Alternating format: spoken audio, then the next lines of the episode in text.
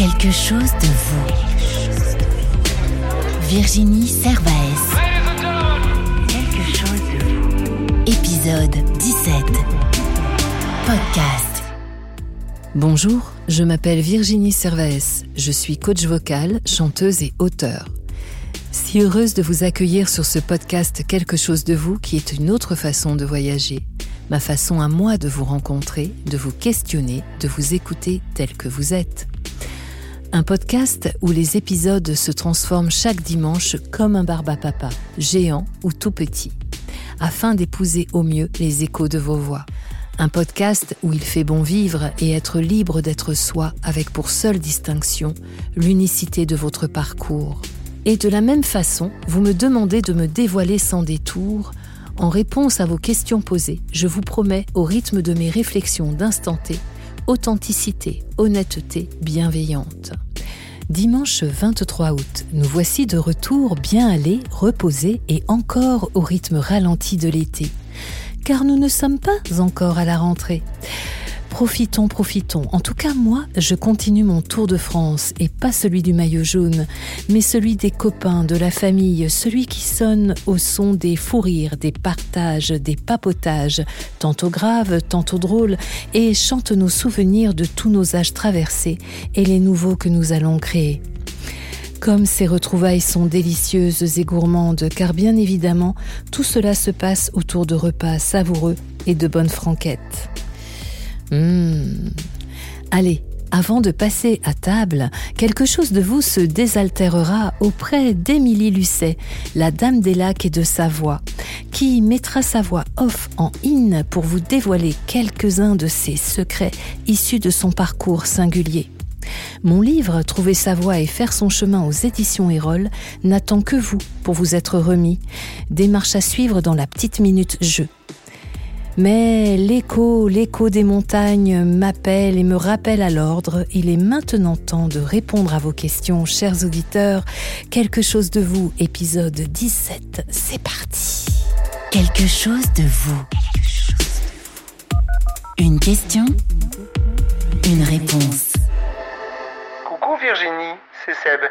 Dis-moi, comment fais-tu pour entretenir ce joli sourire?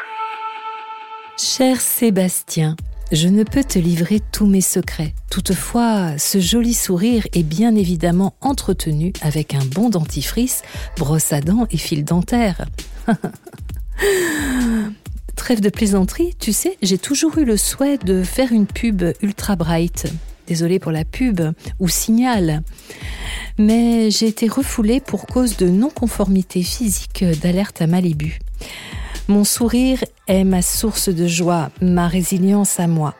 Il est celui qui me dit tous les jours, tous les matins, tous les soirs, et en cas de coup dur d'autant plus, Allez Virginie, ne t'en fais pas, la vie est belle et drôle, ne lâche pas. J'ai longtemps cru que mon sourire me servait de façade, un des rares atouts physiques que l'on remarque et que l'on m'attribue. Or, au fil du temps, il est devenu mon véritable ami parce que moi aussi, quand je me vois dans un miroir, eh bien, je me dis, je t'aime bien sourire. Et puis, il me donne une vraie pêche. Plus que tout, il me connecte au cœur et il me fait repartir quand il est las du monde. Voilà mon Seb, je termine un peu grave, mais t'inquiète pas. Allez, je relève les coins de ma bouche et voilà mon sourire. Tu sais maintenant pourquoi il est si beau. Allez, on se fait un selfie? Coucou Virginie, c'est Delphine. Est-ce que tu te lancerais un jour sur le chemin de Compostelle Ah, le chemin de Saint-Jacques de Compostelle, Delphine. Des années que je tourne autour, je le prépare doucement, car c'est un vrai chemin intérieur pour moi au départ. Il me semble qu'il me faut le déclic, celui où tu te dis ⁇ ça y est, je me lance ⁇ Après, les questions m'assaillent. Est-ce que je le fais fractionné ou d'une traite? Ce qui amène d'autres questions, tu te doutes Si je le fais fractionner, cela risque à être vraiment long sur le temps. Et si je fais une seule partie alors? Bof, ça ne m'attire pas beaucoup. Me connaissant, je vais choisir le chemin d'une traite le chemin de plusieurs mois toute seule. Car Saint Jacques est une quête de l'âme, du corps et de l'esprit. Elle se gagne, elle est personnelle, elle te confronte à toi-même. Tu y fais des rencontres, tu dois y vivre des drôles d'états. Enfin, c'est ce que j'imagine de ouf, à avoir envie de tout envoyer paître, comme de t'émerveiller de tout. Oui, Saint Jacques est dans mes souhaits. Je crois que je l'entamerai quand je serai prête à quitter ce monde auquel je donne tant. Je partirai alors plusieurs lunes d'affilée. Et puis sans rien, sans matériel, sans portable, sans ordi. Juste moi et les éléments. L'eau, la terre, le vent, le feu, et puis ce que j'y rencontrerai. Saint Jacques, c'est sûr, moi je la veux ma coquille, et je le veux mon diplôme de chemin. Je veux m'y retrouver, je veux m'occuper de moi, et que de moi, n'entendre que moi, que ma voix intérieure. Saint Jacques, seuls les dieux diront quand ce sera le moment.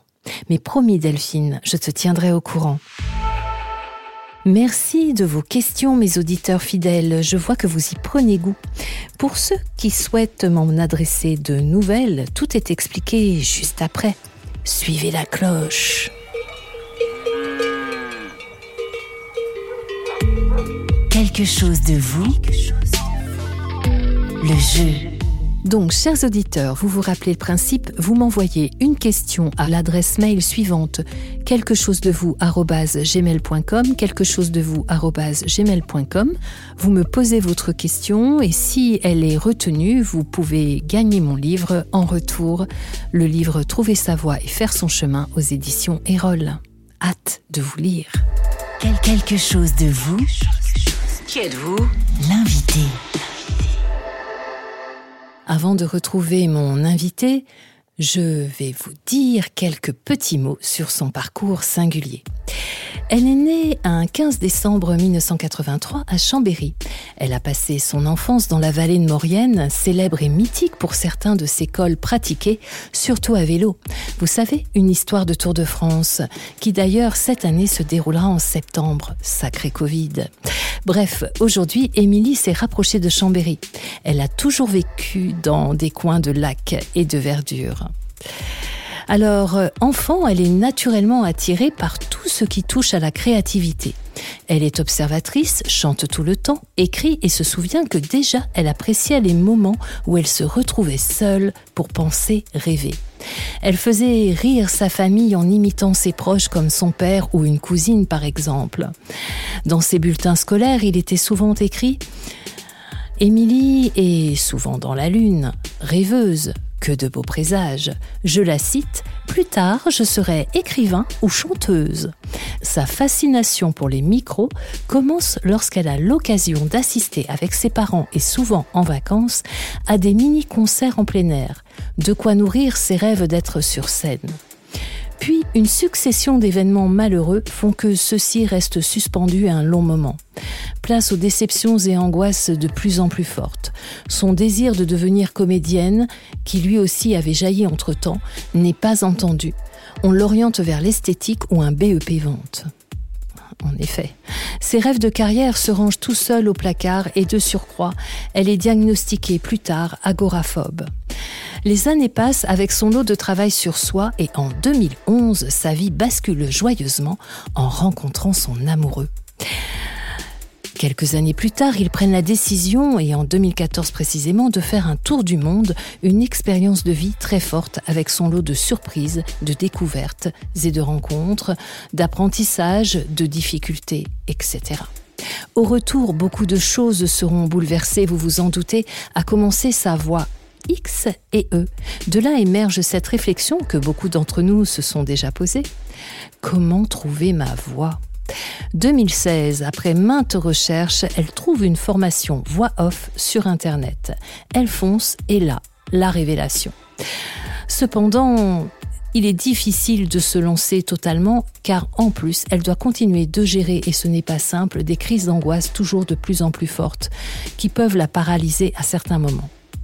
Et puis un jour, elle touche le fond et décide de donner une impulsion pour remonter à la surface. Elle ose parler à son entourage de ses envies de changement, de reconnexion à ses rêves d'enfant, se renseigne cette fois-ci pour une formation voix off en présentiel qui se déroulera fin 2017. Elle quitte également son emploi qui était dans l'entreprise familiale. Depuis, ce n'est que du bonheur. Petit à petit et pourtant assez rapidement, les planètes s'alignent, elle rencontre les opportunités qui se multiplient. Tout est différent. Sa conscience s'éveille. Elle vit de son activité de voix off et sait enfin où est sa place. Sa vie personnelle, pro et santé sont épanouissantes, stimulantes et trouvent leur équilibre. La créativité est à nouveau au cœur de sa vie. Comme elle le dit, elle prête sa voix à tout type de projet, des pubs TV, notamment Booking.com et la dernière en date, Mademoiselle de Rochas. Elle fait énormément de pubs radio et de web vidéo, motion design. Elle fait des attentes téléphoniques, du e-learning, du livre audio. Et parmi ses clients, vous trouverez donc Rochas, Booking.com, comme je l'ai dit précédemment, Orange, Massif, Alliance, La Poste, Cofidis, King, Jouet, Veolia, Promode, etc., etc. J'ajoute qu'Émilie est de ces dames à la fois des temps anciens et futurs, tout en étant bien campée dans son temps. Les elfes et Deva des montagnes l'appellent la Dame des lacs de la vallée de Maurienne. Serait-elle la cousine de la Dame du lac de Brocéliande? Ce que je sais, c'est que les lacs sont son refuge et son inspiration. Émilie a la voix si limpide et authentique qu'elle vous envoûtera de ses histoires et uniquement dans le but de vous proposer d'oser le chemin de vos rêves et de vos désirs. En suivant le guide, franchissons les brumes, gravissons les sommets. Il est temps de vous la présenter, chers auditeurs. Très chère Émilie, bonjour, bienvenue. Bonjour Virginie. Alors, en cet été bien avancé, que nous dit votre voix de vous? Ah oui, l'été est bien avancé, comme, euh, comme vous le dites bien. Et ben, c'est justement le, le, constat que je fais dans l'instant. L'été est bien avancé et hum, le temps me semble toujours euh, filé. J'ai cette sensation. Euh... Hier matin, je suis sortie sur ma terrasse, comme tous les matins. Je, vais prendre l'air, l'air du matin. Et l'air était frais hier matin et il y avait comme une des odeurs d'automne, une, atmosphère d'automne, la fraîcheur des, matins d'automne. Et, euh, et, chaque automne, je, ressens euh, comme une nostalgie. Voilà, c'est bah, la fin de l'été. Et, et j'ai ressenti ça hier matin et je me suis dit ben ouais, euh, en fait c'est pas l'automne, mais mais l'été est déjà bien avancé effectivement. Euh, eh bien, cet été bien avancé, je me sens, je me sens comme une veille de vacances parce que je n'ai pas encore pris mes congés. Je vais partir fin août. Et comme, euh, comme à l'approche des, comme toujours à l'approche des vacances, je me sens, je commence à sentir un peu la fatigue qui arrive et le, euh, cette sensation que, que ouais, là, je vais bientôt pouvoir lâcher. Et, euh, et je trouve, je trouve que qu'à quelques semaines des vacances, on est, je, je, suis toujours un peu dans ce sentiment de, de relâchement et du coup tout ce qui était un peu euh, toute la fatigue que j'essaye de contenir pour pouvoir continuer à, avancer dans ma vie professionnelle et personnelle parce que bon bah l'été euh, l'activité ne s'arrête pas, mais il y a aussi euh, une, autre activité qui se met en route, c'est des barbecues, des nombreuses réunions entre en famille, entre amis, qui sont beaucoup plus nombreuses qu'en hiver. Et, tout ça donne une sensation de d'avoir des, des, journées, des semaines bien remplies. Et, et à l'approche des vacances, il y a cette petite voix qui me dit tiens encore un petit peu parce que c'est pas encore les vacances et il faut quand même euh, continuer. Euh, il faut continuer à assurer euh, tes journées et tout ça. Et en même temps, une, une, cette petite voix me dit aussi, bah, c'est presque les vacances. Tu vas pouvoir relâcher, tu vas pouvoir penser à autre chose, tu vas pouvoir te reposer, quoi. Qu'a-t-elle envie d'exprimer dans l'instant?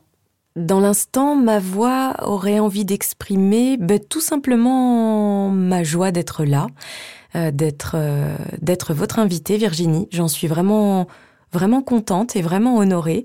Et je suis ravie vraiment de me soumettre à vos questions euh, posées si poétiquement. J'adore. Et aussi, je suis ravie d'être tout simplement dans l'instant. Parce que ça, c'est un exercice difficile. Euh, dans des journées très chargées, on n'a pas toujours le temps d'être dans l'instant. Et là, je me sens dans l'instant. Et ça me fait du bien. Et du coup, bah, pour ça aussi, je vous remercie. Parce que grâce à vous, je vais être dans l'instant, justement. Et ça, c'est chouette. Merci, Émilie. Et votre météo, comment est-elle? Et ma météo, euh, ma météo est plutôt, est plutôt largement ensoleillée globalement et depuis pas mal de temps. Euh, comme je le dis souvent, je suis une boule d'émotions, donc euh, ma météo, elle est un peu comme comme à l'océan, elle peut changer très vite, mais dans l'ensemble, j'ai appris ces dernières années à accueillir, à accueillir aussi bien le soleil que les nuages ou la pluie, et hum, ce qui fait que globalement, je me sens toujours dans, dans un état d'esprit assez positif. Et, et là, actuellement, bah, émotionnellement, je me sens bien dans mon travail, je me sens bien dans mes conditions de travail, je me sens bien avec l'idée que mes vacances arrivent. Ah, et en même temps, le petit nuage, là, pour le coup, je dirais que c'est ça va ça peut paraître étrange mais j'ai aussi un peu cette peur de voir les vacances arriver parce que je suis dans une période assez dense, et je sais par expérience que quand on est dans une période assez dense, et que on prend pas le temps de ralentir un tout petit peu avant les vacances et qu'on fonce, euh, qu'on fonce jusqu'au dernier jour, jusqu'au dernier soir euh, avant les vacances, eh ben les jours qui suivent, les premiers jours de vacances, on a tendance à être un peu, euh, un peu HS, voilà et et je sais pas trop comment vont, vont se passer les vacances pour moi. J'espère que je vais réussir vraiment à lâcher pour pouvoir profiter. Mais bon, ça c'est ça c'est demain. Et aujourd'hui, j'ai dit que je restais dans l'instant. Donc euh, donc revenons dans l'instant. Et l'instant, il est sympa. Où vous trouvez-vous actuellement? Actuellement, je suis chez moi, dans mon appartement euh, en Savoie, plus précisément dans mon studio, de, dans mon studio d'enregistrement, et voilà, je suis bien, euh, c'est calme, je suis seule, c'est vraiment des, bah, les conditions dans lesquelles j'aime être. Alors, de votre studio où vous êtes si bien, qu'observez-vous du monde extérieur? Et quelle résonance et écho à votre monde intérieur? Comme je le disais tout à l'heure, on est, on est en été, donc il y a, y a, beaucoup de sollicitations extérieures pour euh, des barbecues, des réunions de famille, des repas entre amis. Et, et, et vraiment, ce que j'observe du monde extérieur, c'est que voilà, le, confinement, il est pas si loin que ça parce qu'il y a à peine quelques mois, on était en plein dedans. Et puis, j'entends quand même que le virus circule toujours, que c'est pas tout à fait fini tout ça. Euh, alors, je me tiens assez loin de l'actualité. Je, je, regarde, enfin, ce que je veux dire, c'est que je regarde très peu les actualités parce que je trouve ça très anxiogène et je sais les effets que ça a sur moi, donc je préfère ne pas regarder les infos à la télé. Me tenir informé, ça oui, de loin, le, minimum, l'essentiel, savoir un peu ce qui se passe, mais sans plus. Et ce que j'observe du monde extérieur, c'est que la, la vie, en fait, est redevenue presque normale. Et à la différence près qu'aujourd'hui, on voit beaucoup de gens avec des masques. Mais sinon, en dehors de ça, la, vie est revenue à la normale, alors que le, virus circule toujours, et donc il serait quand même euh, pas mal qu'on qu garde un peu, un petit peu des distances. Et bah, des distances de sécurité, bien sûr, hein, pas, éviter, même si c'est dur, éviter les embrassades, éviter d'être trop collés les uns aux autres. Euh, J'ai l'impression que la plupart des gens ont du mal avec ça. Euh, ce que je comprends, hein, bien sûr. Mais avec tout ce qu'on entend, avec tout ce qui s'est passé, parce que c'est quand même grave et assez inédit ce qui s'est passé, j'aurais pensé quand même que euh, on, on, prenne de nouvelles habitudes. Alors c'est une généralité que je fais. Hein. Euh, et en fait, la, la résonance et l'écho que, que tout ça a avec mon monde intérieur, en tant que personne qui souffre d'agoraphobie, j'ai toujours évité d'être dans la foule, j'ai toujours évité... Euh, euh, j'ai cette tendance naturelle à éviter d'être trop près des gens parce qu'en en fait j'ai toujours cette sensation et, ça c'est vraiment lié à, l'agoraphobie et à cette cette forte sensibilité. Euh, j'ai l'impression d'être vite envahie, oppressée, j'ai besoin d'air et euh, c'est ce que je ressens quand, je suis dans des moments d'angoisse. Et du coup, euh, le fait de devoir, pour des raisons, pour ces raisons de, crise sanitaire, se tenir, euh, se tenir à distance, faire attention à, à, à, pas être dans des gros rassemblements, etc. Eh ben, je, je m'y fais plutôt bien parce que parce que c'est déjà dans ma façon d'être et, euh, et moi ça me fait du bien quoi de alors attention, hein, j'aime j'aime retrouver ma famille, j'aime retrouver mes amis, mais le fait de devoir quand même faire un peu attention à pas être dans des dans avec beaucoup de personnes, ça me ça me convient. Et d'ailleurs, euh, cette période de confinement, même si voilà, à côté du fait que, que ça a été quelque chose. Enfin, je veux dire, c'est il s'est passé des choses dramatiques, euh, très graves, et, euh, et ça, bien entendu, j'en ai conscience. Mais ici, en Savoie, on a été quand même, euh, je pense, pas mal épargné. Euh, pendant le confinement, ben voilà, j'ai la chance d'habiter dans, dans dans des coins de verdure. J'ai pu sortir tous les jours prendre l'air.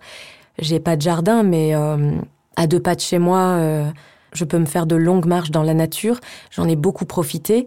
Et, et à l'approche de la fin du confinement, j'avais peur. J'avais peur de, revenir dans la vie, entre guillemets, normale. Qu'à nouveau, il y ait beaucoup de circulation, qu'à nouveau, il y ait beaucoup de monde partout. Euh, voilà, j'avais peur de ça. Et en fait, je me suis retrouvée comme, euh, voilà, il y a des périodes avec l'agoraphobie où euh, je suis restée enfermée chez moi plusieurs mois. Et pendant ces moments-là, je me disais que je n'arriverais que je, n'arriverais plus à sortir, que c'était c'est une telle peur, une telle angoisse, quelque chose d'irrationnel, mais mais qui, qui prend une place phénoménale. J'avais l'impression à chaque fois que je ne pourrais plus sortir et aller dans le monde extérieur. Et là, en fait, pendant le confinement, bah ça m'a fait ça. J'avais l'impression que ça allait de nouveau, euh, l'extérieur allait de nouveau devenir angoissant pour moi. Finalement, ça se passe assez bien puisque majoritairement, enfin la, majeure partie du temps, je suis chez moi. Euh, et puis quand je sors, finalement, les choses sont revenues un peu à la normale. Il n'y a pas de voilà cette cette peur du déconfinement est passée et voilà.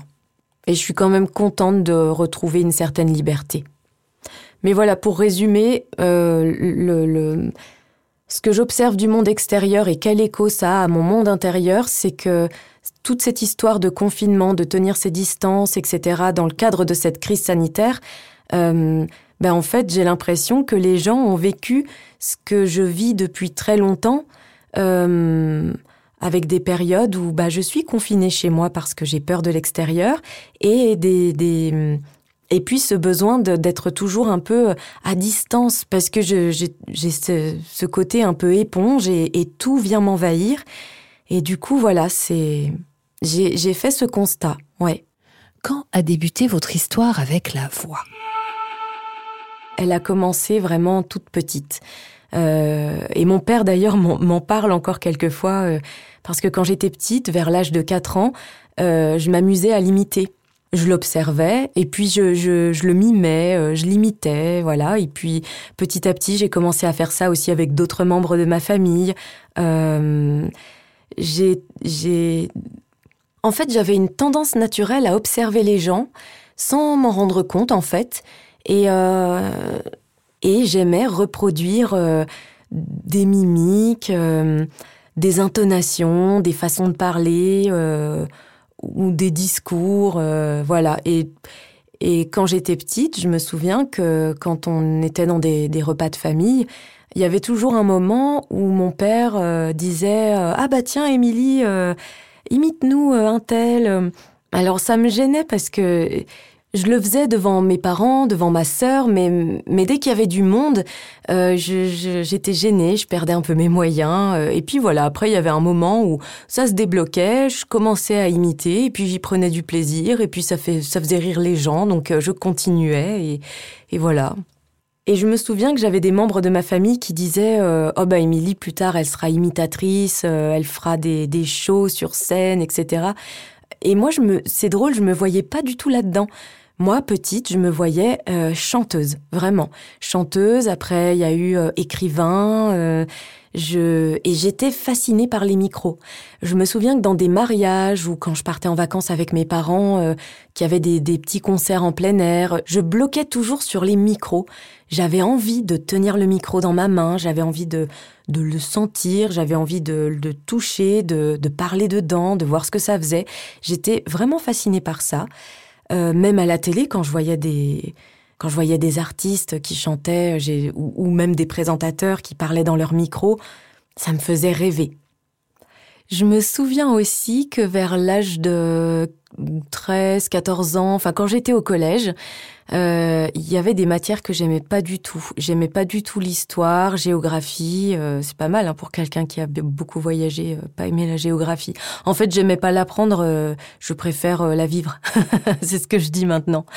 Et quand je devais apprendre des leçons de matières qui ne me plaisaient pas, mais qu'il fallait apprendre par cœur, je prenais la leçon et par acquis de conscience, je voulais quand même la lire au moins cinq fois. Parce que je me disais, quand je l'aurais lu cinq fois, je la connaîtrais à peu près par cœur.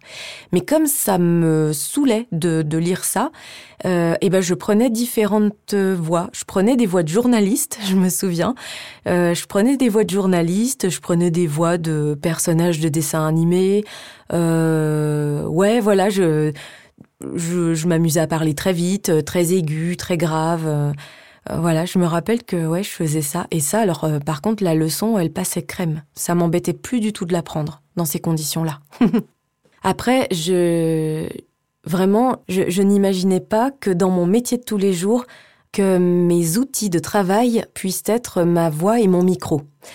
Euh, petite, évidemment, j'en rêvais, donc euh, tout me paraissait possible à ce moment-là. Après, en grandissant, euh, je, voilà, j'ai eu des, des désillusions. J'ai j'ai un peu, par moments, arrêté de rêver, et, euh, et je pensais pas qu'un jour ce serait possible. Donc, de l'avoir fait, de le faire là tous les jours, c'est vraiment un rêve qui s'est réalisé. Bravo de ce pas osé. que diriez-vous d'essentiel de votre métier? Ce que je dirais d'essentiel de mon métier, c'est que je donne de la voix, bien sûr. Euh, je mets ma voix au service euh, d'un texte, d'une interprétation. Euh, J'aime bien cette image euh, de donner vie à des textes, euh, que ce soit euh, pour de la publicité, euh, télé, radio, des films institutionnels, euh, du e-learning, des répondeurs, enfin des attentes téléphoniques. Euh, ça peut être pour des applications de téléphone, ça peut être pour des annonces, euh, des, des spots in-store, enfin les annonces qu'on entend dans les magasins. Euh, voilà, en fait, euh, la voix, on, on s'en rend pas forcément compte quand on n'est pas dans ce métier, mais on entend des voix partout et tout le temps. On, on est partout et tout le temps, nous, les comédiens voix off. Et, et voilà, le, cœur de mon métier, c'est euh, euh, prêter ma voix, c'est euh, interpréter un texte, savoir identifier à qui je m'adresse, quel est le contexte, qu'est-ce que mon client attend, quel est le message qu'on veut faire passer. Voilà, la voix off, c'est tout ça, c'est prendre en compte tous ces paramètres. Euh, moi, je travaille majoritairement en home studio puisque ben, ma réalité géographique fait que je suis assez loin des studios. Après, quand c'est quand, quand c'est nécessaire et quand on me le demande, euh, j'aime aussi me déplacer en studio. Il y a, y a une ambiance que j'adore. euh, et puis, c'est sympa aussi d'être avec une équipe, euh, d'être dirigé, de voilà, ça, ça aide à aller plus vite euh, là où on, là où le client final souhaite aller.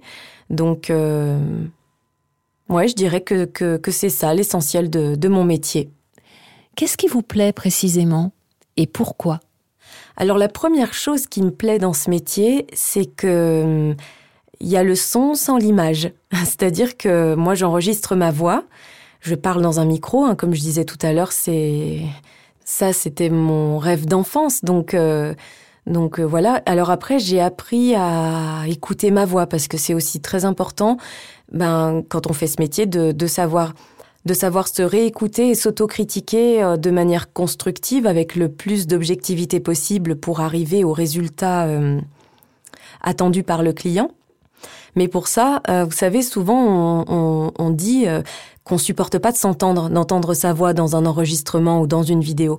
Et ça, ça fait partie aussi du truc, c'est d'apprendre à écouter sa voix sans être sans être mal à l'aise avec ça, euh, on, oublie, on oublie que qu'on écoute sa voix et que euh, au début c'est un peu bizarre. De toute façon, après c'est plus bizarre du tout. C'est on a l'habitude, donc il euh, y a plus ce genre de réaction où on est agacé d'entendre sa voix, où on n'aime pas, voilà. Donc j'ai appris à, à, à, entendre ma voix pour pouvoir autocritiquer mon travail avec le plus d'objectivité possible. Ce que j'aime aussi, je parlais tout à l'heure de, cette capacité d'écoute et d'adaptation. Euh, je pense que ça fait partie, sans vouloir me jeter des fleurs ou quoi que ce soit, mais c'est, je sais que j'ai cette qualité d'écoute et que j'ai une grande capacité d'adaptation et de mettre euh, ces qualités-là au service de mon travail, c'est vraiment du plaisir. Moi, en tout cas, pour l'instant, ça, ça m'éclate et j'adore. voilà. Que gardez-vous en mémoire de vos années d'avant, d'avant cette nouvelle voie empruntée Et pourquoi? Euh, Des rencontres que j'ai pu faire au boulot et qui étaient vraiment sympas, des personnes même avec qui quelquefois j'ai encore euh, des contacts. Euh, je réalise aussi maintenant à quel point j'ai pu me conformer pour pouvoir voilà rentrer dans des cases et et essayer à tout prix de chercher l'épanouissement dans des activités qui en fait ne pouvaient pas m'apporter d'épanouissement puisque il me manquait tout ce dont j'avais besoin. Et quand je compare euh, mon activité de maintenant, comment je me sens dans mon activité et comment je me sentais avant, euh, bah je me dis que je sais pas comment j'ai fait pour tenir aussi longtemps.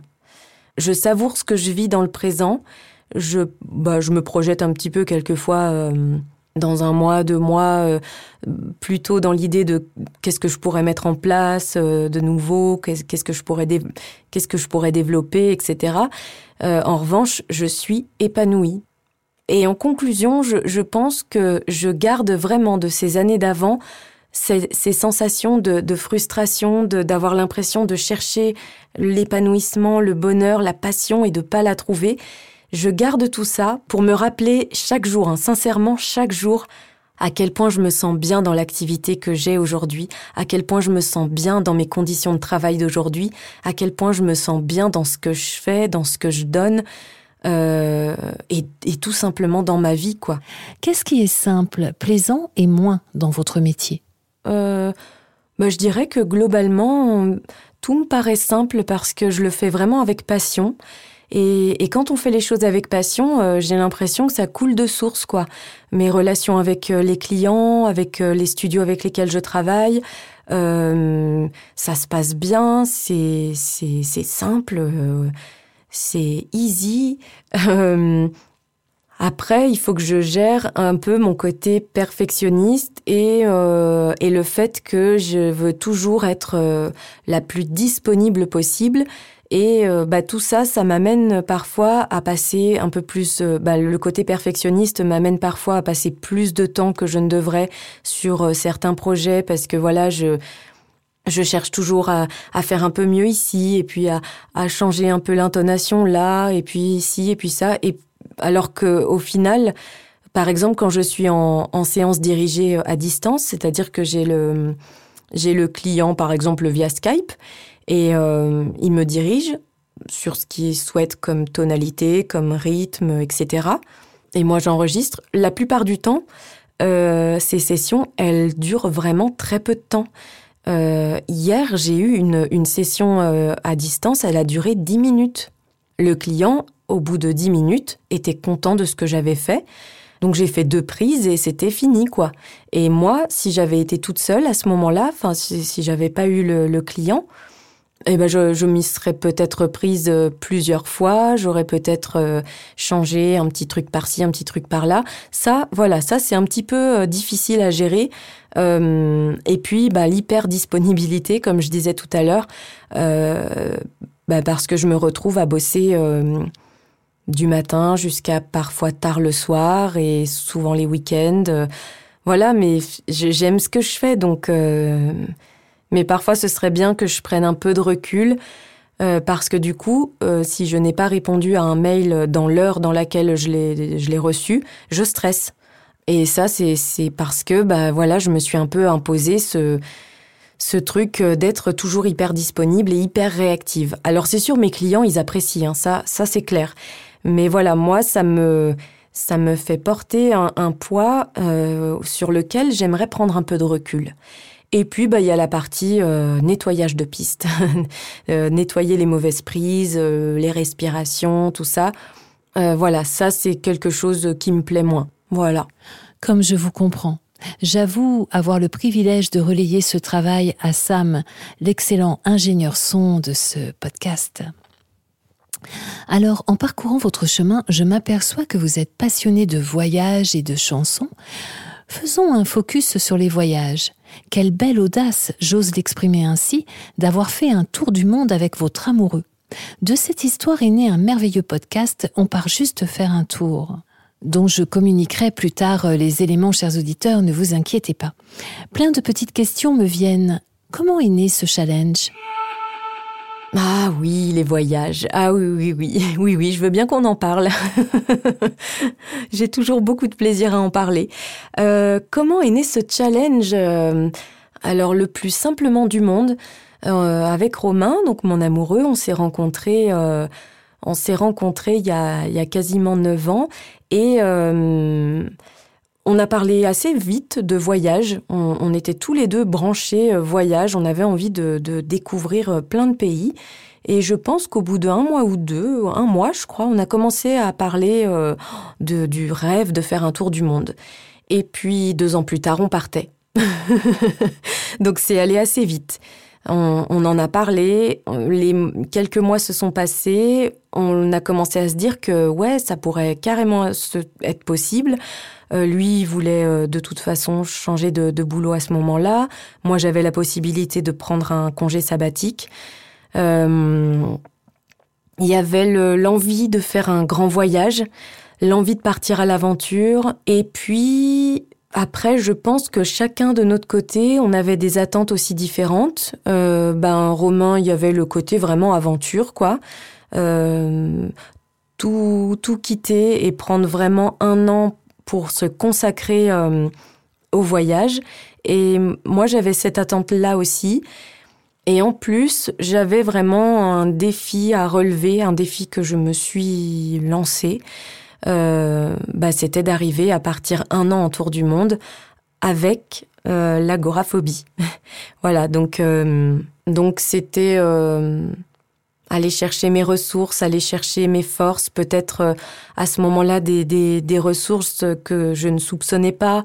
voilà, je, en fait, je pense que J'en ai eu marre d'avoir, euh, d'être un peu hum, bridée dans ma liberté à cause des crises d'angoisse, à cause de l'agoraphobie.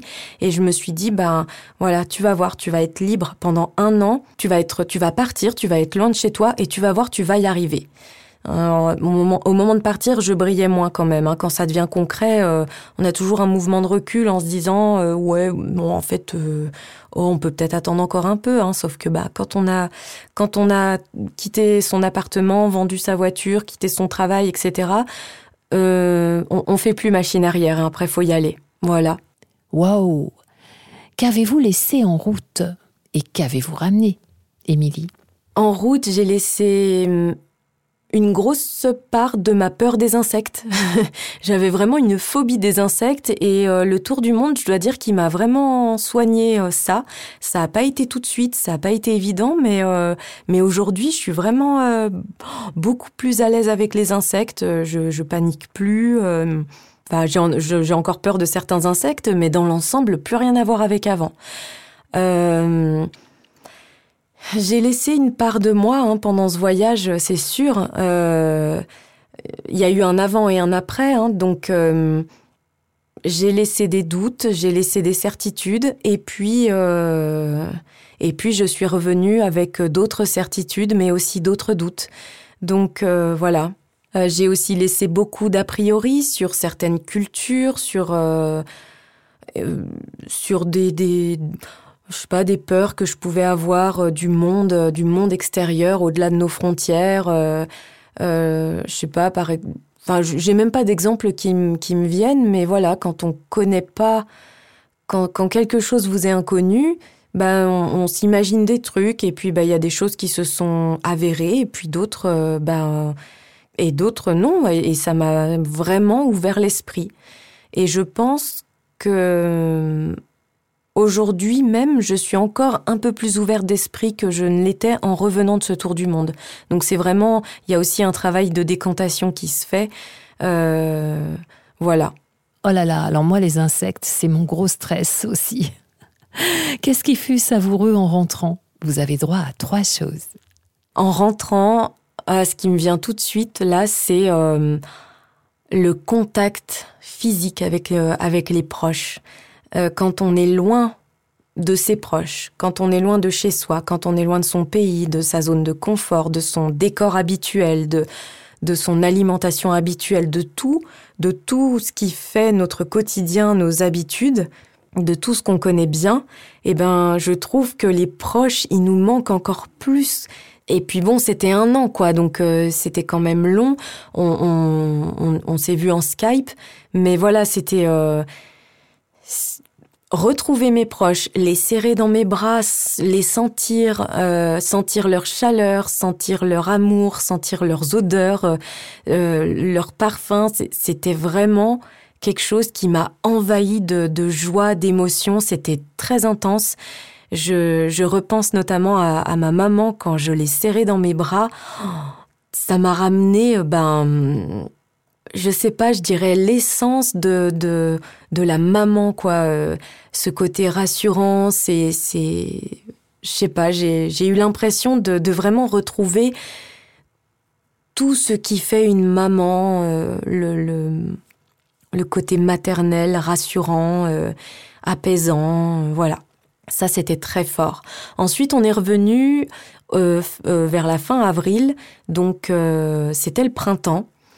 Et euh, ça, c'est une saison que j'adore. Et en plus, il se trouve qu'il faisait super beau, super bon, et euh, c'était hyper agréable. Euh, L'herbe, les arbres étaient très verts, il y avait des fleurs. C'était vraiment super agréable de rentrer à ce moment-là et de, de, profiter de cette saison. Et puis, bah, retrouver la bonne bouffe française. Alors ça, ça a été très agréable et très appréciable aussi. Ah oui, rien de tel que les proches autour d'un bon repas. C'est très Astérix et Obélix tout ça. Une prochaine destination, tout bientôt? Une? Une prochaine destination? Pourquoi une? Des prochaines destinations, enfin, Virginie euh, Oui, bien sûr. Alors, pour cette année, on avait prévu d'aller en Tanzanie. On a laissé un peu de côté le continent africain et c'est vrai qu'il y a plein de destinations qu'on aimerait découvrir en Afrique. Euh, donc en premier lieu, ce serait la Tanzanie. C'était ce qui était prévu cette année et puis bon, bah, vu le contexte, euh, on reporte. Euh, il est prévu, si tout va bien, qu'au mois de février ou avril prochain, je ne sais plus, nous partions à la Réunion euh, avec Romain, ses parents, euh, ses sœurs et leurs conjoints. Voilà, sinon après, euh, oui, il y a plein de destinations qu'on ne connaît pas encore et qu'on aimerait beaucoup découvrir. Ouais, il y en a beaucoup. Et, et puis, bah, il y a aussi des, des, pays qu'on connaît déjà et dans lesquels on a envie de retourner. Donc, bon, les projets voyage, ils sont inépuisables. Hein. On aura toujours, toujours des destinations. Donc euh, voilà. Un voyage en famille, mais c'est vraiment formidable et surtout à la Réunion que je ne connais pas. Vous nous en direz des nouvelles à votre retour. La chanson, la musique, quelle place ont-elles dans votre vie, Émilie, et pourquoi? Oh, Elles occupent une place euh, hyper importante euh, puisque ben depuis petite, j'ai toujours adoré chanter. Alors euh, chanter euh, chez moi, pour moi, enfin dans ma voiture, dans, sous ma douche, euh, en passant l'aspirateur. Enfin voilà, donc euh, Ça tient une grande, grande place parce que je pense qu'il se passe pas un jour sans que je pousse un peu la chansonnette. Euh, après, j'adore la musique, j'adore écouter de la musique pour me, me mettre en forme, pour me motiver. Et puis, j'adore écouter des musiques qui me ramènent à certains moments de, de ma vie.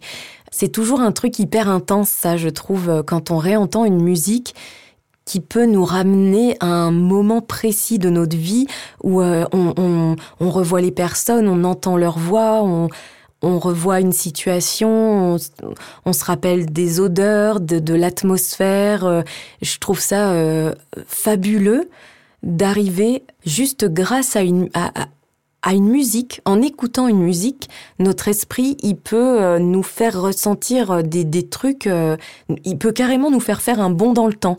Et, et en ça, j'adore la musique aussi, pour, pour ces voyages dans le temps, ouais. Et, et puis après, bah, pour toutes les émotions euh, que ça, la musique, ça fait vibrer, ça met en joie, ça peut aussi euh, nous rendre un peu mélancolique, ça peut, ouais, pour tout ça, j'adore la musique. Et je ne pourrais pas vivre sans musique. Ah, la musique. Ça, c'est vrai, rien de tel. Qu'est-ce qui vous inspire dans la vie? Euh, La nature m'inspire beaucoup. Euh, la solitude aussi, puisque ben je travaille à la maison, hein, donc je suis souvent seule, et c'est quelque chose que j'aime. J'aime bien être seule et ça, la, solitude m'inspire beaucoup. Et puis aussi, euh, les gens qui ont réalisé leurs rêves sont très inspirants pour moi. Euh, J'aime bien connaître des tranches de vie de, de personnes euh, qui sont parties de rien pour arriver à un objectif qui s'était fixé, qui ont réalisé des choses qu'on leur avait dit euh, que ce serait impossible à faire et puis pourtant ils l'ont fait. Euh, ouais, tout ça, ça m'inspire ça m'inspire parce que c'est ce que j'essaie aujourd'hui de faire, c'est de réaliser mes rêves. Et aujourd'hui, là, à l'heure où je vous parle, euh, j'en ai réalisé déjà pas mal. Et c'est des choses, il y a cinq ans en arrière, j'aurais jamais pensé en être là aujourd'hui.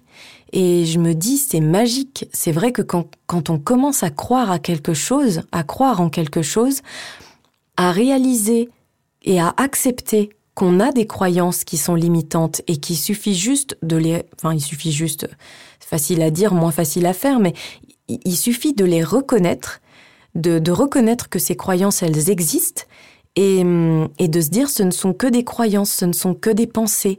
Et les pensées peuvent créer une réalité. Donc ça veut dire que si je modifie mes pensées, je peux créer une autre réalité. Et au début, ça paraît un peu bizarre comme concept. On se dit non mais ça c'est complètement perché, c'est pas possible. Et, et pourtant, selon l'interprétation qu'on en fait et la façon dont on, dont on l'utilise, eh ben si en fait ça marche. Et, et, qu'est-ce que je suis contente de me rendre compte qu'en fait dans la vie, la magie ça existe vraiment. Euh, juste pour ça, euh, la vie vaut, vaut d'être vécue quoi. Et oui. Quelle femme êtes-vous en 2020, Émilie? Plus que jamais, je suis euh, la jeune, je suis une, une, jeune femme qui réalise ses rêves, qui se réalise, qui s'épanouit euh, dans ma vie professionnelle comme dans ma vie personnelle, hein, parce que c'est vrai que là, je, parle beaucoup de ma vie pro, mais euh, je crois vraiment que quand on met une pièce dans la machine, après tout euh, tout converge, je sais pas trop comment le dire, mais voilà, c'est le cercle vertueux. Euh, voilà, j'ai changé un, un, gros truc dans ma vie et ça a entraîné plein d'autres changements hyper positifs.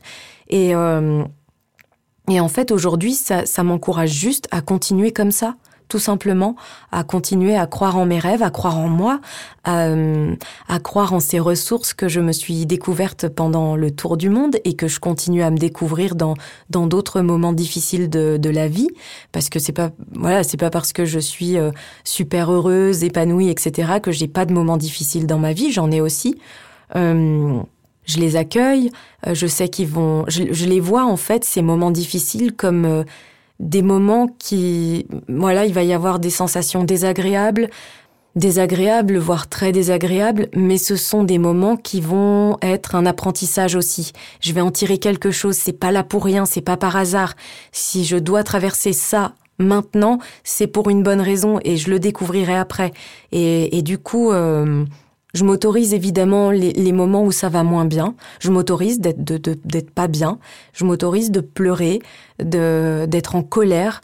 Euh, ça reste désagréable, mais je m'autorise à le faire parce que je sais que demain est un autre jour et que et que demain, bah, la colère sera apaisée, que la tristesse aussi sera apaisée et euh, et que je pourrai reprendre, euh, recommencer à aller de l'avant. Euh, que j'aurais appris les leçons que les obstacles sont venus m'apprendre et que je vais en faire quelque chose, que je vais utiliser toute cette énergie pour continuer à avancer et aller vers ce qui me plaît, vers ce qui m'épanouit, vers ce qui me stimule, vers ce qui me fait euh, me sentir vivante et vibrante. Donc voilà, aujourd'hui, en 2020, je suis cette jeune femme qui a confiance en la vie, qui encore pas tout à fait confiance en elle, mais voilà, je commence à avoir confiance en moi, j'apprends à le faire et je me donne le temps qu'il faut pour ça. Mais j'ai vraiment confiance en la vie et, euh, j'ai encore plein de rêves à réaliser, donc c'est super excitant. Euh, j'ai à la fois hâte et en même temps j'ai envie de, parcourir le chemin vers ces, vers ces rêves parce que le chemin, c'est super chouette aussi, quoi et vous êtes bien sur le chemin de la confiance en soi et de vos rêves à réaliser, je vous le promets. De quelle jolie note vibrante sera composée votre prochaine partition de vie? Quel sera votre petit pas d'après? Ah, c'est joliment posé euh, cette question. Euh, mon petit pas d'après, eh bien, ça va être de continuer à développer mon activité, euh, j'ai plein de choses à découvrir, à apprendre. Euh, donc j'ai plein de projets euh, pour continuer à avancer dans, dans la voix off. j'ai plein de choses à découvrir, donc j'essaye de mettre un peu tout ça en place. Mon petit pas d'après, ça va être de continuer aussi dans le lâcher prise. parce que ça, c'est quelque chose, même si à un moment on apprend à le faire, euh, on peut vite aussi reprendre de mauvaises habitudes et, euh, et ne plus et ne plus se permettre ou ne plus savoir faire le lâcher prise. Donc, je vais essayer de d'entretenir tout ça, de me remettre un peu là-dedans, parce qu'aujourd'hui, bah, ma vie professionnelle, enfin mon activité prend énormément de place. J'ai beaucoup de plaisir dans mon activité professionnelle, euh, mais j'ai aussi des envies de voyage. J'ai envie, euh, j'ai envie d'avoir plus de temps avec euh, ma famille, avec mes amis. Donc, euh, je vais essayer de voilà de, de composer autre chose, euh, de faire en sorte que mon activité professionnelle ne pas ne prenne pas toute la place, mais juste ça place, sa juste place. Et pour pouvoir laisser justement de la place à autre chose euh, qui me plaît aussi. Euh, donc il y a des voyages, de voilà, des, des projets de vie personnelle euh, aussi. Et, et, et, mon podcast, mon podcast que, que j'ai commencé à la fin du confinement et que aujourd'hui j'ai laissé un peu de côté malheureusement puisque Enfin, malheureusement, c'est pour la bonne cause, c'est parce que le, boulot a bien bien repris aussi, donc euh, voilà. Mais j'aimerais me laisser du temps pour continuer ce podcast. On part juste faire un tour, donc qui parle de notre voyage euh, autour du monde pendant un an. Euh, j'y tiens, c'est vraiment un projet qui me tient à cœur, c'est un projet personnel, mais il me tient à cœur et j'ai vraiment envie de le continuer. Voilà, ce sera hum, mes petits pas d'après. Juste pour un instant, je vous remets trois petites baguettes de fées. Quels sont les vœux que vous souhaitez réaliser? Bien sûr, ils sont au nombre de trois. Moi, trois vœux. Euh, bah déjà, j'aimerais que que les gens que j'aime soient bien et en bonne santé. Euh, c'est vraiment quelque chose qui est très important pour moi. Donc ça, ce serait mon premier vœu. Le second vœu, bah, c'est que la vibration dans laquelle je suis depuis quelques années ben continue de vibrer comme ça. Ça me convient bien euh, voilà continuer à avancer euh, vers mes rêves euh, voilà de rester dans cette vibration. Et mon troisième vœu ah là tout de suite ah si d'un coup de baguette magique je pouvais me retrouver à San Francisco ah ouais ah ouais, là, je j'adorerais ça. Euh, j'adore aller à San Francisco. J'ai eu l'occasion d'y aller deux fois. Enfin, après, c'est pas forcément San Francisco obligatoirement, mais d'être en Californie, sur la côte, euh, sur la côte euh, pacifique. me retrouver face à l'océan avec l'air doux qui caresse mon visage, sentir le sable sous mes pieds, avoir une petite veste parce qu'il y a quand même un petit air frais qui vient de l'océan. Ah, juste ça, ce serait vraiment euh, le bonheur, quoi. Ouais. Bon, allez, j'attends le petit coup de baguette magique. Je suis un bon génie, Émilie, et vos voeux sont réalisables, alors soyez exaucés. Il est bientôt l'heure de nous quitter. Je connais un de vos secrets. Accepteriez-vous de nous chanter un petit quelque chose? oui, alors euh, c'est bien parce que c'est vous, Virginie. parce que d'habitude, je ne chante euh, qu'à l'abri des oreilles. Mais, euh, eh ben, eh ben, justement, pour rendre un petit hommage à la musique, je vais vous chanter un petit passage de la chanson de Tom Frager, Lady Melody. Bah allez, je me lance. Ma petite lady, elle est ce qui me reste quand j'ai déjà tout essayé. Elle chante quand la vie me blesse. Et je chante à ses côtés, dans les orages, les tempêtes. Jamais elle ne m'a quitté quand je m'arrête d'avancer. J'ai trouvé, elle est le soleil que j'attendais. Elle est dans ma tête, elle ne m'abandonne jamais. Je la trouve encore plus belle quand elle s'habille en reggae. Elle me suit à chaque voyage loin d'ici, elle est ma lady Mélodie. Merci Émilie, comme j'ai eu raison d'insister. Lady Melody de Tom Frégé, qui est sorti en 2009 et issu de l'album Better Days. Rien de tel pour rester dans la tête. Je vous ai demandé de choisir également un titre que vous souhaiteriez que nous diffusions. Pourriez-vous nous dire lequel est-il et pourquoi ce choix? Oui, alors j'ai choisi euh, Smiling de Pascal Picard. Pourquoi Smiling? Alors déjà, j'adore euh, cette chanson, j'adore le, rythme, euh, la mélodie. Il y a quelque chose d'un peu mélancolique dans cette chanson. Elle parle de, de sa vie d'artiste dans cette chanson, si j'ai bien compris, si je me souviens bien.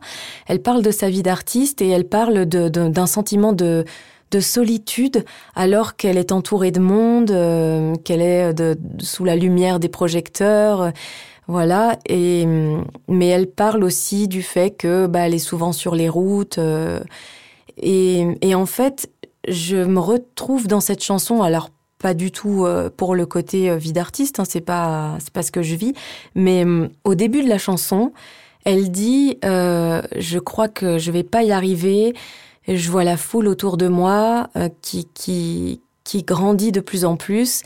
Et juste ces mots-là, au début de la chanson, euh, me ramènent dans, dans des moments d'angoisse liés à l'agoraphobie et, et cette, ce sentiment que punaise, je vais pas y arriver, quoi. C'est trop dur. Et, euh, et puis, bah voilà, dans le refrain, elle dit qu'elle garde le sourire, euh, que quand même euh, elle est chanceuse dans ce qu'elle vit et tout ça, qu'elle garde le sens de l'humour, etc. Et en fait, il euh, y a, euh, voilà, je me retrouve en fait dans, dans certaines de ses paroles. Et ouais, j'adore euh, aussi, voilà, j'adore cette mélodie. Elle est, elle est reposante, elle est douce et voilà pourquoi j'aime tant cette chanson. Alors écoutons Pascal Picard, Smiling, qui est sorti en 2008 et extrait de l'album Me, Myself and Us. Beau programme.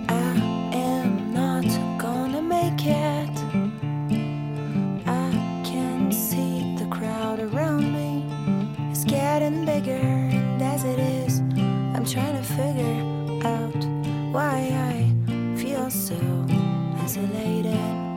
I have my friends, but don't have much time for them. I have my house, a tiny pocket, in my luggage. I have my boyfriend, but he's also so tired of listening to me.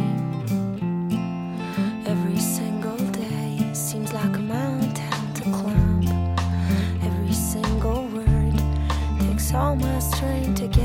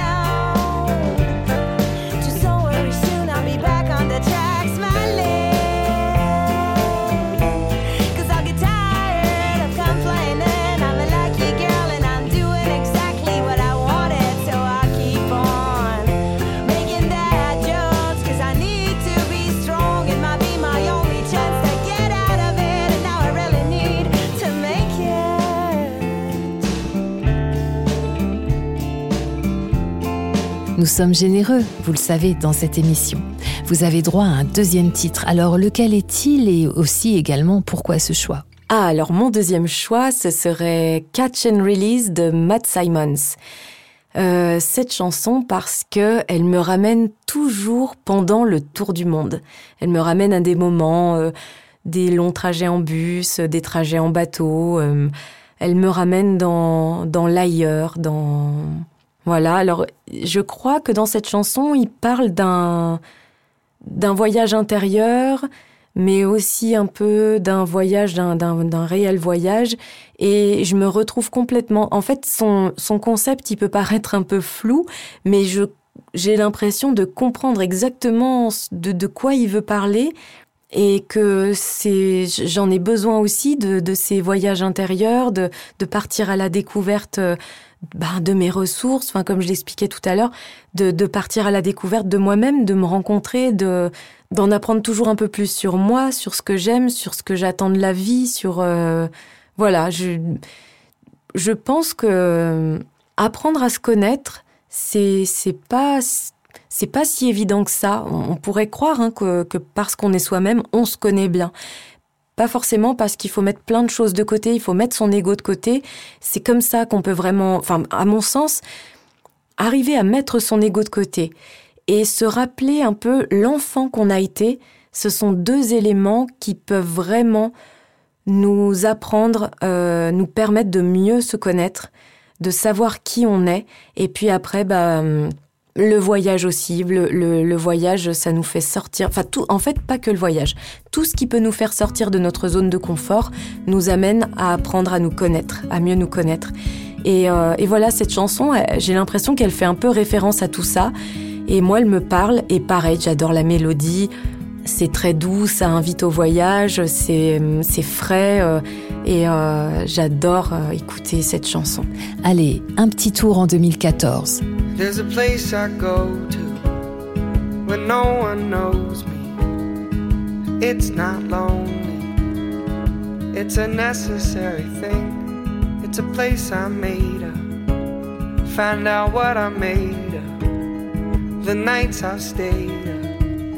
Counting stars and fighting sleep.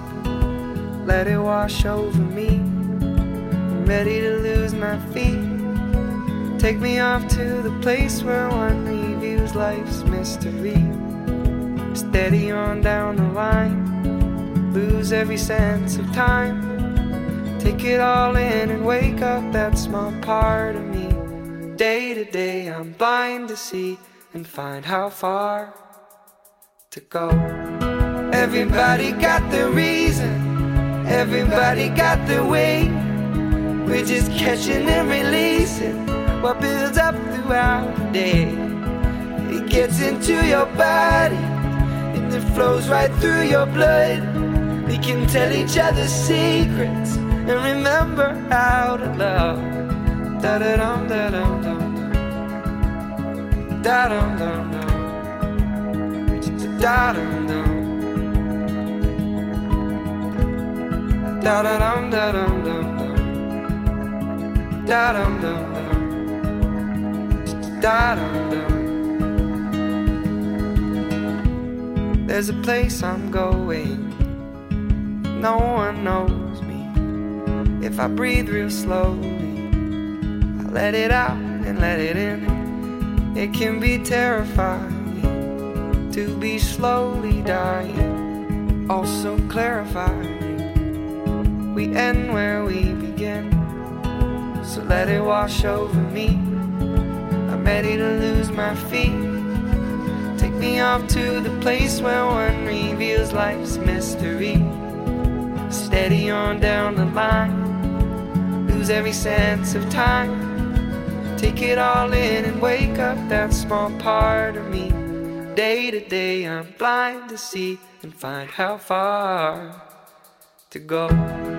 Everybody got the reason, everybody got the way. We're just catching and releasing what builds up throughout the day. And it gets into your body, flows right through your blood. We can tell each other secrets and remember how to love. Da da dum da dum dum dum. Da dum dum dum. Da dum dum.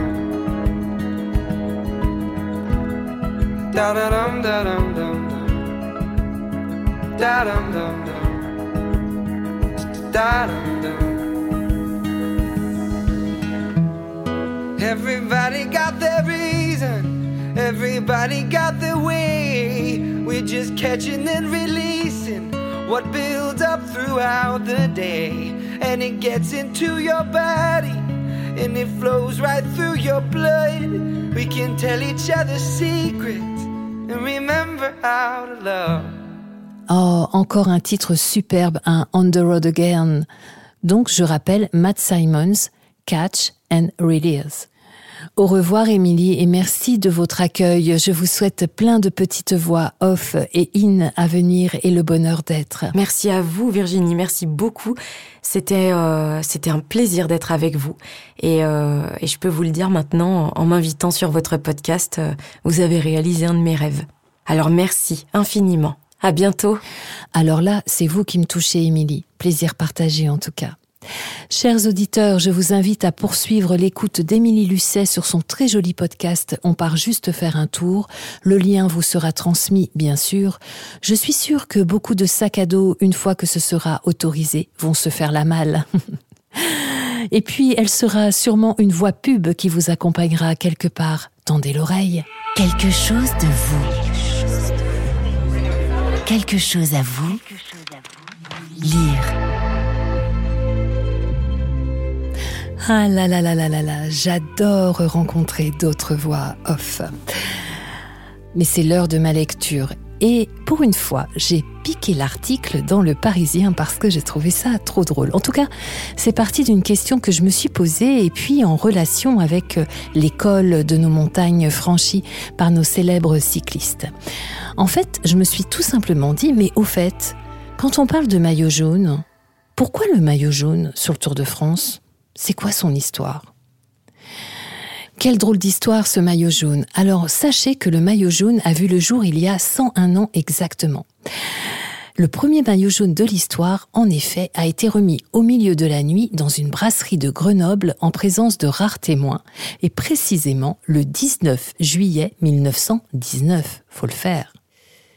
Alors, pour la petite histoire, il est presque minuit et demi, un samedi 19 1919 à Grenoble, quand les coureurs du Tour de France partis de Paris trois semaines plus tôt, le 29 juin, pile 24 heures après la signature du traité de Versailles, et oui, faisons un peu d'histoire, sont rassemblés dans le café de l'ascenseur.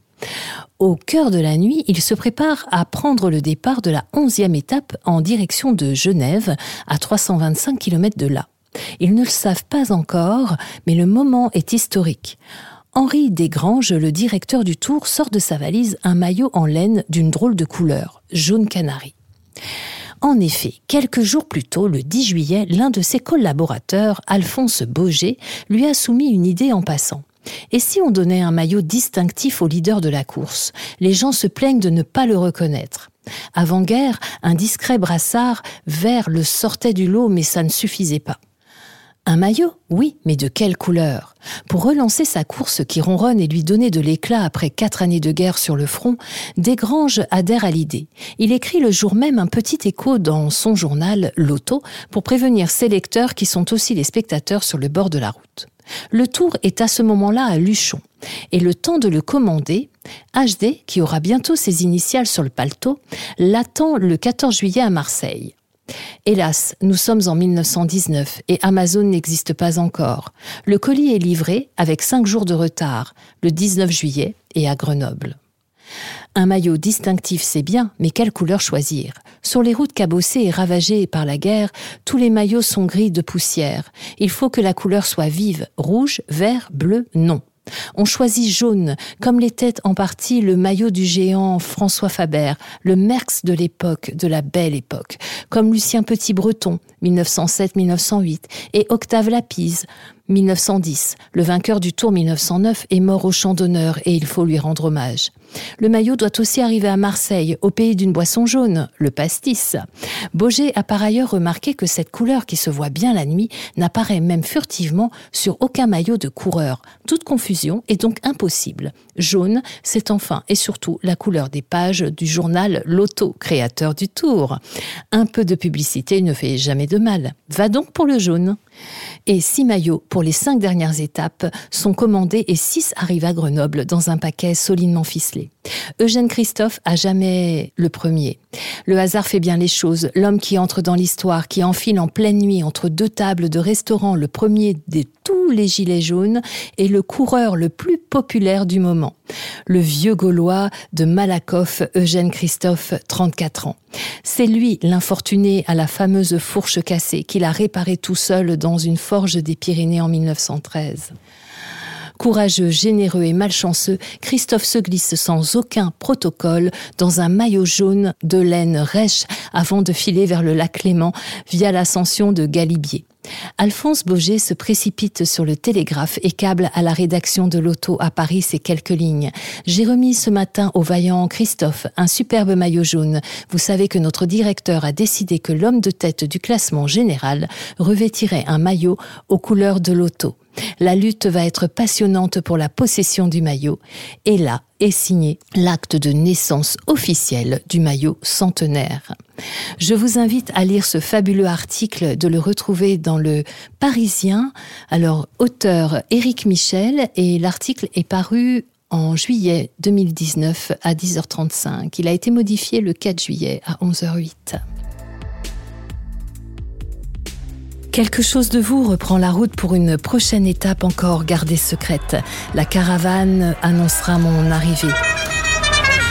En attendant, l'été n'est pas fini. Chers auditeurs, et cette année plus que tout, même avec mon bureau ambulant pour quelques heures de travail que je dois effectuer par jour, je profite de la vie et de vous que je croise. À tout vite, prenez soin de vous. Quelque chose de vous. Podcast.